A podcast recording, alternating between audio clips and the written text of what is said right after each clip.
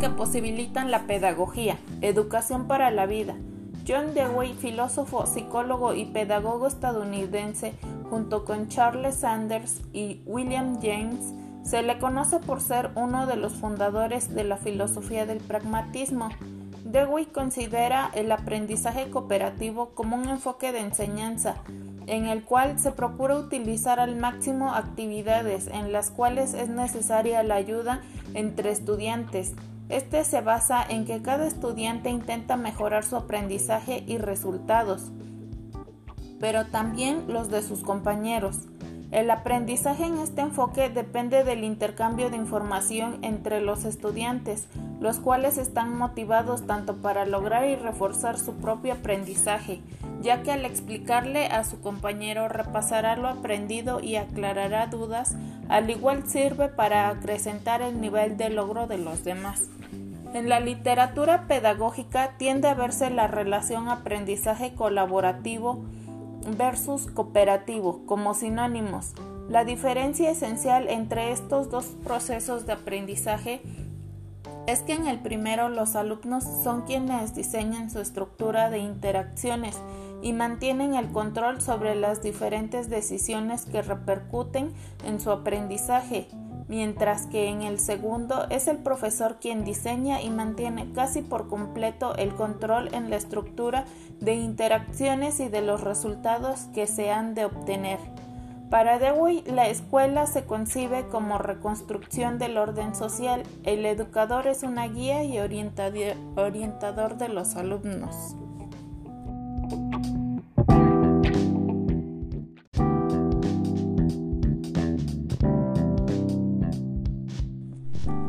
Metodológicos de Dewey. Pensaba que la nueva educación tenía que superar a la tradición, no solo en los fundamentos del discurso, sino también en la propia práctica. La propuesta metodológica de Dewey consta de cinco bases, que son consideración de alguna experiencia actual y real del niño, identificación de algún problema o dificultad suscitados a partir de esa experiencia, inspección de datos disponibles, así como búsqueda de soluciones viables, formulación de la hipótesis de solución, comprobación de la hipótesis por la acción.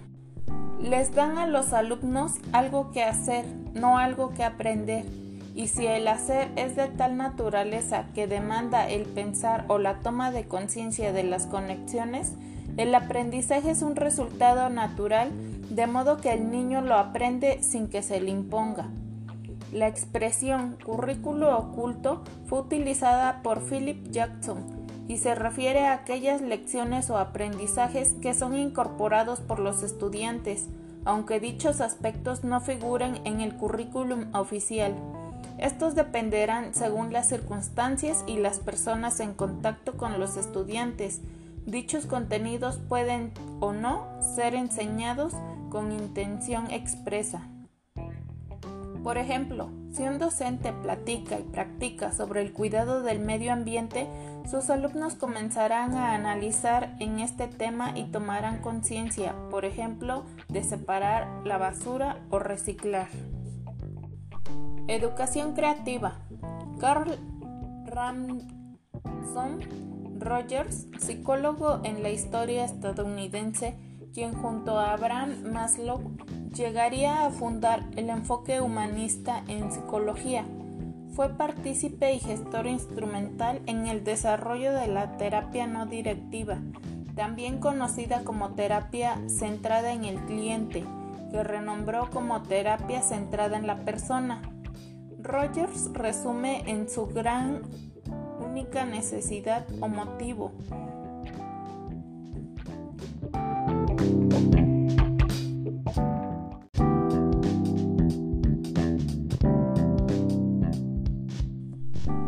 todos los otros motivos que los demás teóricos mencionan nos pregunta, ¿por qué necesitamos agua, comida y aire? ¿Por qué buscamos amor, seguridad y un sentido de la competencia? A lo que Rogers responde, porque es propio de nuestra naturaleza como seres vivos hacer lo mejor que podamos. Lo mismo es aplicable a nosotros como individuos, si vivimos como deberíamos. Nos iremos volviendo cada vez más complejos y por tanto más flexiblemente adaptables a cualquier desastre, sea pequeño o grande. Roger solo se interesa por describir a la persona sana. Su término es funcionamiento completo y comprende las siguientes cualidades. Apertura a la experiencia. Es la percepción precisa de la experiencia propia en el mundo, incluyendo los propios sentimientos. También comprende la capacidad de aceptar la realidad, otra vez incluyendo los propios sentimientos. Los sentimientos son una parte importante de la apertura, puesto que conlleva a la valoración organísmica. Vivencia existencial. Rogers, siguiendo su tendencia a mantenerse en contacto con la realidad, insiste en que no podemos vivir en el pasado ni en el futuro.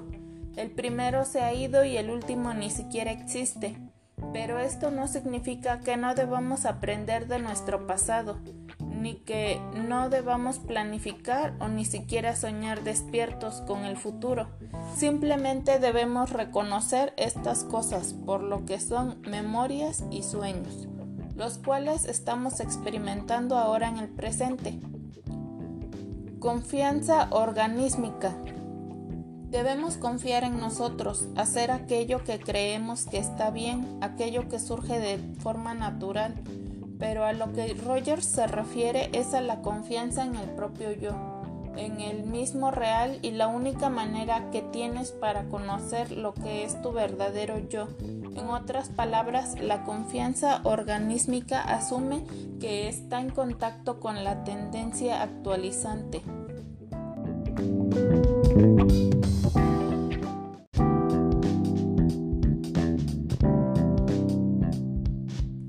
Libertad experiencial. Significa que nos sentimos libres cuando se nos brindan las oportunidades. Rogers dice que la persona que funciona al 100% reconoce ese sentimiento de libertad y asume las responsabilidades de sus oportunidades. Creatividad. Si te sientes libre y responsable, actuarás acorde con esto y participarás en el mundo. Educación basada en la experiencia. Celestin Freinet, pedagogo francés, creador de las técnicas que llevan su nombre, algunos lo conocen como métodos, pero la cuestión es que él lo menciona como técnicas, ya que dice que las técnicas se pueden adaptar a diferente contexto y pueden ser actualizadas, a diferencia del método que es cerrado y que no puede tener cambios. Se puede decir de forma resumida que la pedagogía de Freinet es renovadora, activa, popular, anticapitalista, natural, abierta, paidológica, centrada en el trabajo cooperativista y metodológica. La escuela que apoya Freinet es la Escuela Pública Popular, una escuela para el pueblo, para las clases trabajadoras. Se persigue una escuela que sirva a los intereses populares y que también sea democrática, es decir, participativa. Para Freinet, la verdadera educación debe seguir dentro de la escuela, sin imposiciones externas que solo sirven para el poder establecido.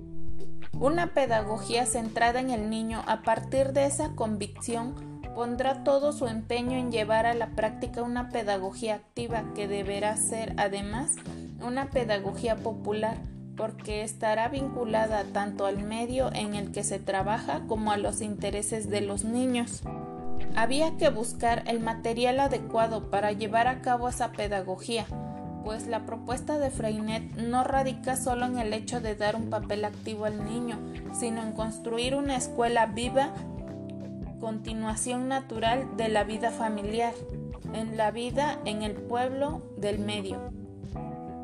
De esta manera se va construyendo una pedagogía unitaria, sin separación entre la escuela y el medio social. Otro concepto fundamental en la pedagogía de Freinet es el interés. Las actividades escolares deberán partir del interés, de las necesidades del niño y por tanto los trabajos deberán estar percibidos por él como tareas útiles.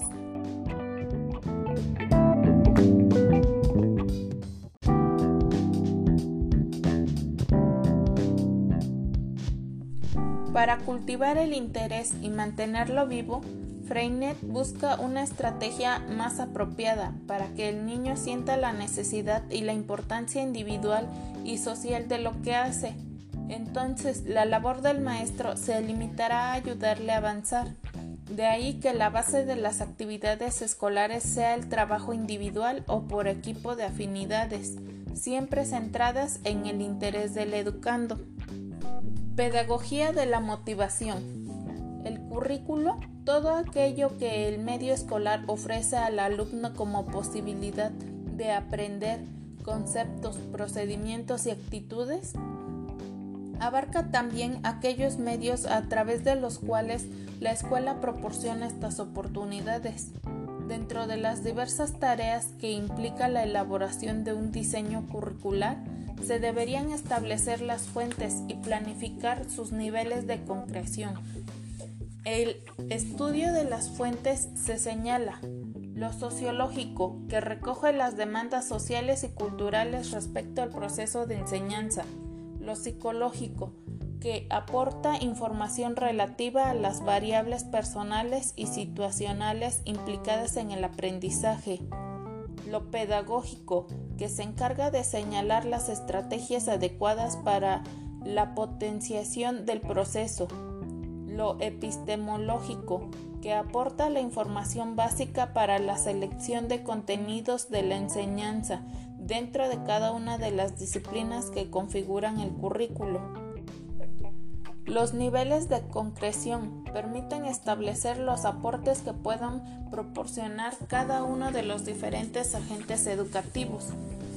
Modelos teóricos de la motivación en el aula. Modelos organicistas. Estos modelos son evolutivos y enfatizan el desarrollo, el bebé empieza manifestando sus necesidades primarias y a medida que progresa se le van presentando nuevas necesidades de manera que podrá ir avanzando hacia la felicidad y la autorrealización.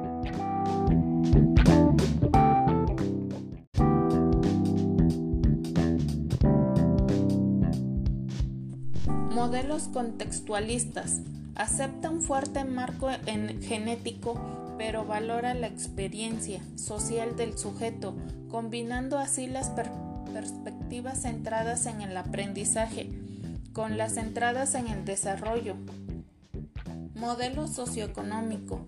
Vygotsky no realizó aportes directos respecto a la motivación, pero los principios de la perspectiva histórica dialéctica son aplicables a esta problemática. Cultura docente y modos de motivar. Modelo Target, técnica que permite desarrollar la motivación. Tarea, estructurar las clases de forma multidimensional favorece la percepción de autonomía por parte del alumno y facilita la percepción de la tarea elegida como más interesante. Las actividades de dificultad intermedia son las que más favorecen la motivación. Autoridad. Existen pues profesores muy permisivos, otros autoritarios y finalmente otros que siendo democráticos y colaboradores logran de manera indirecta un buen control de la clase. Reconocimiento. El elogio, cuando es dado por una figura relevante, tiene poder de refuerzo.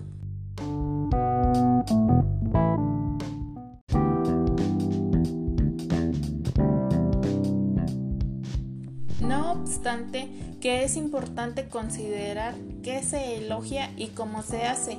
Lo deseable sería que el profesor elogie el esfuerzo y el progreso personal insistiendo en los errores que son parte del proceso de aprendizaje. El elogio en público favorece la aparición de las comparaciones entre alumnos dentro del aula, lo cual promueve un esquema relacionado con el lucimiento y no con el aprendizaje. Esto es diferente cuando la información elogiosa se realiza en privado. Grupos. Trabajar en cooperación con otros compañeros tiene ventajas motivacionales, desarrollando el patrón de motivación por aprendizaje frente al delucimiento. Además resulta terapéutico para los alumnos que han desarrollado miedo al fracaso. Evaluación. Existen diferentes criterios con sus respectivas consecuencias motivacionales.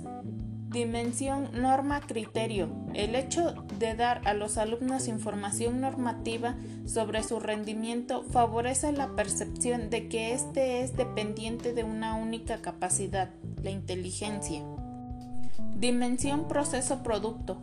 Si la evaluación se centra en el producto final sin considerar el proceso, hace que el alumno se centre en el nivel de ejecución y no en la totalidad del proceso. Si fallara intentaría hallar excusas para salvar su autoestima y no se dejaría llevar por el miedo al fracaso. El componente del esfuerzo frente al de la habilidad permite incrementar el rendimiento en los segundos intentos.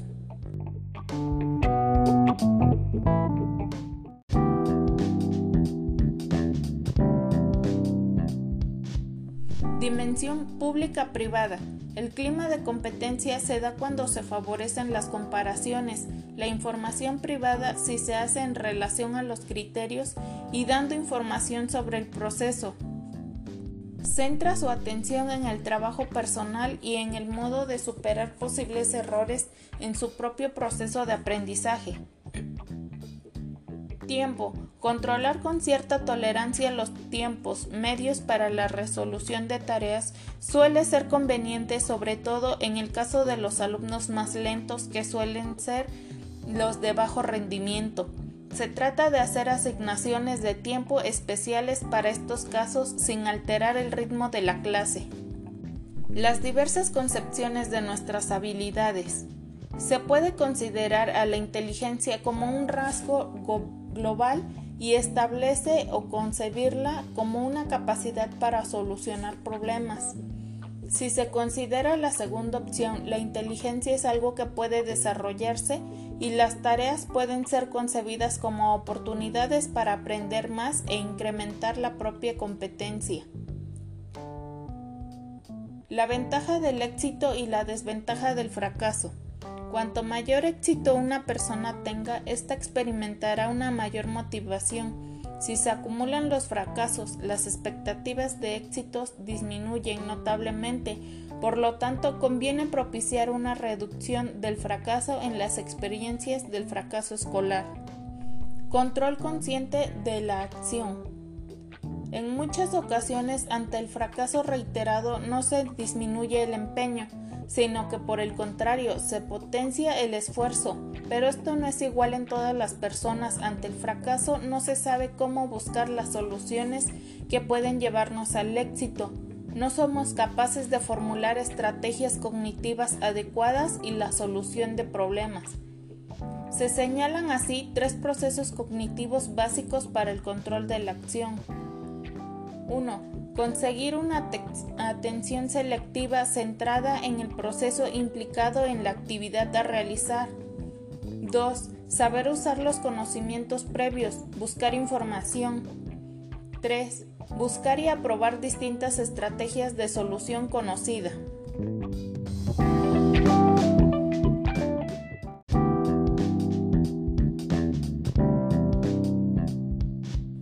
Atribuciones y expectativas. El futuro influye en la motivación mucho más que el pasado. Esto significa que nuestras ganas de enfrentarnos a las tareas dependen mucho más de lo que pensamos que pueda ocurrir luego de que las experiencias obtenidas en el pasado. Por otra parte, la motivación en la escuela depende más del tipo de metas que con regularidad se plantee un alumno que del tiempo de atribuciones que se haga. El trabajo cooperativo como individual produce mejores niveles de motivación por el aprendizaje, mientras que el competitivo genera interés en el lucimiento o temor al fracaso. Dependiendo de los aciertos y los fracasos, principios para la organización de la instrucción en la motivación, formas de presentar y estructurar la tarea, captar la atención y curiosidad por el contenido, mostrar la relevancia de los contenidos más significativos de la actividad de aprendizaje, conseguir mayor nivel de interés por el contenido de la actividad, desarrollo de la actividad escolar, fomentar máximo nivel de autonomía y autodeterminación y dar el máximo nivel de actuación al alumno facilitar la experiencia del aprendizaje, desarrollar tareas que supongan un desafío razonable y organizar la interacción entre alumnos. Organizar la interacción entre docentes y alumnos.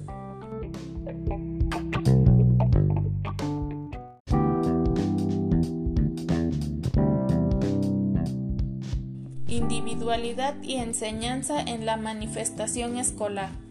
¿Cuál podría ser el inicio para pensar en una solución que se rigiera por la heterogeneidad y abandonara las tentaciones hacia la homogeneización? La primera comienza por aceptar la necesidad de la adecuación del diseño curricular de aula, pero modificando su estructura. El reconocimiento de la comunidad educativa y sobre todo el profesor de que en el aula no hay dominancia y tendencia hacia la homogeneidad, sino hacia la heterogeneidad. Esto se refiere que no todos los alumnos aprenden de la misma manera. Pedagogía lúdica. Se le conoce como lúdico a todo lo que se refiere al juego, recreación, ocio, entretenimiento o diversión el término lúdico se origina del latín ludus, que significa juego. La escuela, un espacio para aprender. El objetivo primordial al entrar a la escuela es aprender a leer y escribir. Es general para todos, sin importar su ubicación geográfica, su cultura o su nivel de desarrollo. La educación la ejercen sobre la base del ejemplo, es decir, en el hogar las niñas juegan y aprenden labores del hogar, mientras los niños juegan a cazar o a recoger las cosechas. La vida lúdica de los niños tiene una fuerte ligazón con la cotidianidad de los adultos. Es un conjunto pedagógico orientado a vincular el aprender a vivir dentro del medio con la necesidad del juego de los niños.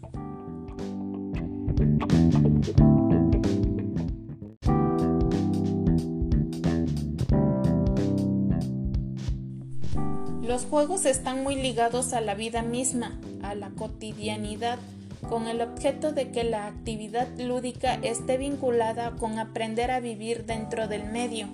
Si los adultos tuviéramos la suficiente valentía para preguntarle a los niños cómo quieren que se les eduque, posiblemente nos llevaríamos una gran sorpresa al descubrir un mundo inexplorado donde se utilicen otro tipo de parámetros, diferente al mundo de los adultos. Pues el mundo de los niños es el mundo de la imaginación y del contacto con esferas que los adultos hemos perdido toda aproximación desde que nos dejamos introducir en el mundo de la realidad. Hay dos polos en la vida, cuando se es niño y cuando se es mayor. Siempre se dice, hay que escuchar a los viejos, pero a los niños, ¿por qué no los escuchamos? Ahí es donde viene el desequilibrio. Se está desarrollando un polo más que el otro, porque no se está alimentando el polo que corresponde a los niños, que plantea concepciones diferentes del mundo, de la verdad y de la libertad. Si la escuela que viene ejerciendo el papel de formadora de talento humano recorta las posibilidades de ser, limita la iniciativa, trata de uniformizar a todos, frustra la emoción de aprender desde las experiencias individuales. Es la reproductora de las normas de una relación vertical y entonces imaginemos la escuela que deseamos sea el espacio adecuado para formar en el presente, pero teniendo en cuenta una visión de futuro. Será una instancia formadora donde nadie aprenda de la misma manera. Será preciso crear situaciones que promuevan el desarrollo de las competencias lingüísticas y simbólicas en el proceso del aprendizaje. De ahí que debe privilegiarse la voz, el lenguaje y dentro de ellos la voz de la familia. Hay que recuperar la voz de la familia porque los medios de comunicación, principalmente la televisión, la ha debilitado, prácticamente que la tiene acorralada, porque ante la ausencia de los padres que en la vida moderna nos vemos obligados a trabajar ambos para no solo poder sobrevivir, sino desarrollarse como personas, se han reducido drásticamente las posibilidades de compartir los espacios, los tiempos, los rituales cotidianos alrededor de la mesa.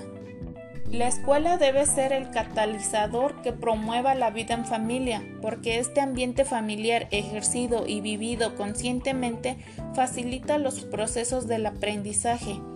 Se asegura que la voz materna paterna va a influir positivamente en la capacidad del niño de imaginar, de crear, de inventar y refuerza los procesos de la lectoescritura. Si se requiere preparar a los niños en forma adecuada para los aprendizajes de la vida. La familia debe recuperar su voz que se expresa en abrazos, caricias, besos, ternura hacia los hijos.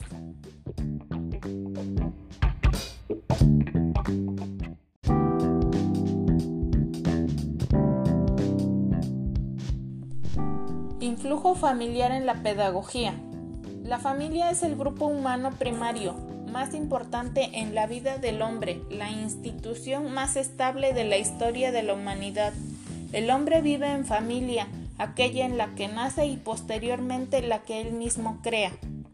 El concepto de función familiar, común en la sociología contemporánea, se comprende como en la interrelación y transformación real que se opera en la familia a través de sus relaciones o actividades sociales, así como por efecto de las mismas.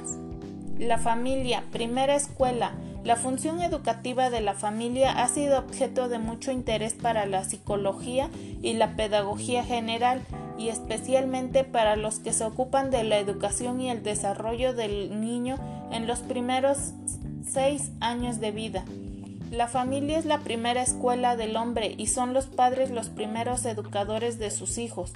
Educar correctamente al niño exige que desde muy temprana edad se le enseñen ciertas normas y hábitos de la vida que garanticen tanto su salud física, mental y mental como su ajuste social. La especificidad de la influencia familiar. En la educación infantil está dada porque la familia influye desde muy temprano en el desarrollo social, físico, intelectual y moral de su descendencia, todo lo cual se produce sobre una base emocional muy fuerte. Si las personas que rodean al niño se, caracterizan por ser sosegadas, tranquilas, cariñosas, el niño adquiere con facilidad el hábito de hablar en voz baja, no es lógico pedirle al niño que sea aseado si a su alrededor solo ve personas sucias que no cuidan de su aseo personal ni del orden y limpieza de la vivienda.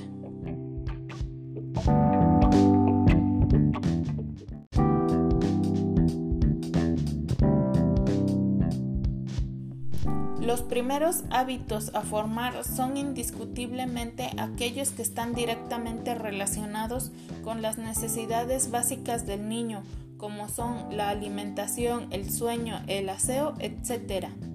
Hay muchas cosas que el niño no puede hacer solo cuando es pequeño, pero los padres lo enseñarán poco a poco y lo estimularán a hacer los primeros intentos.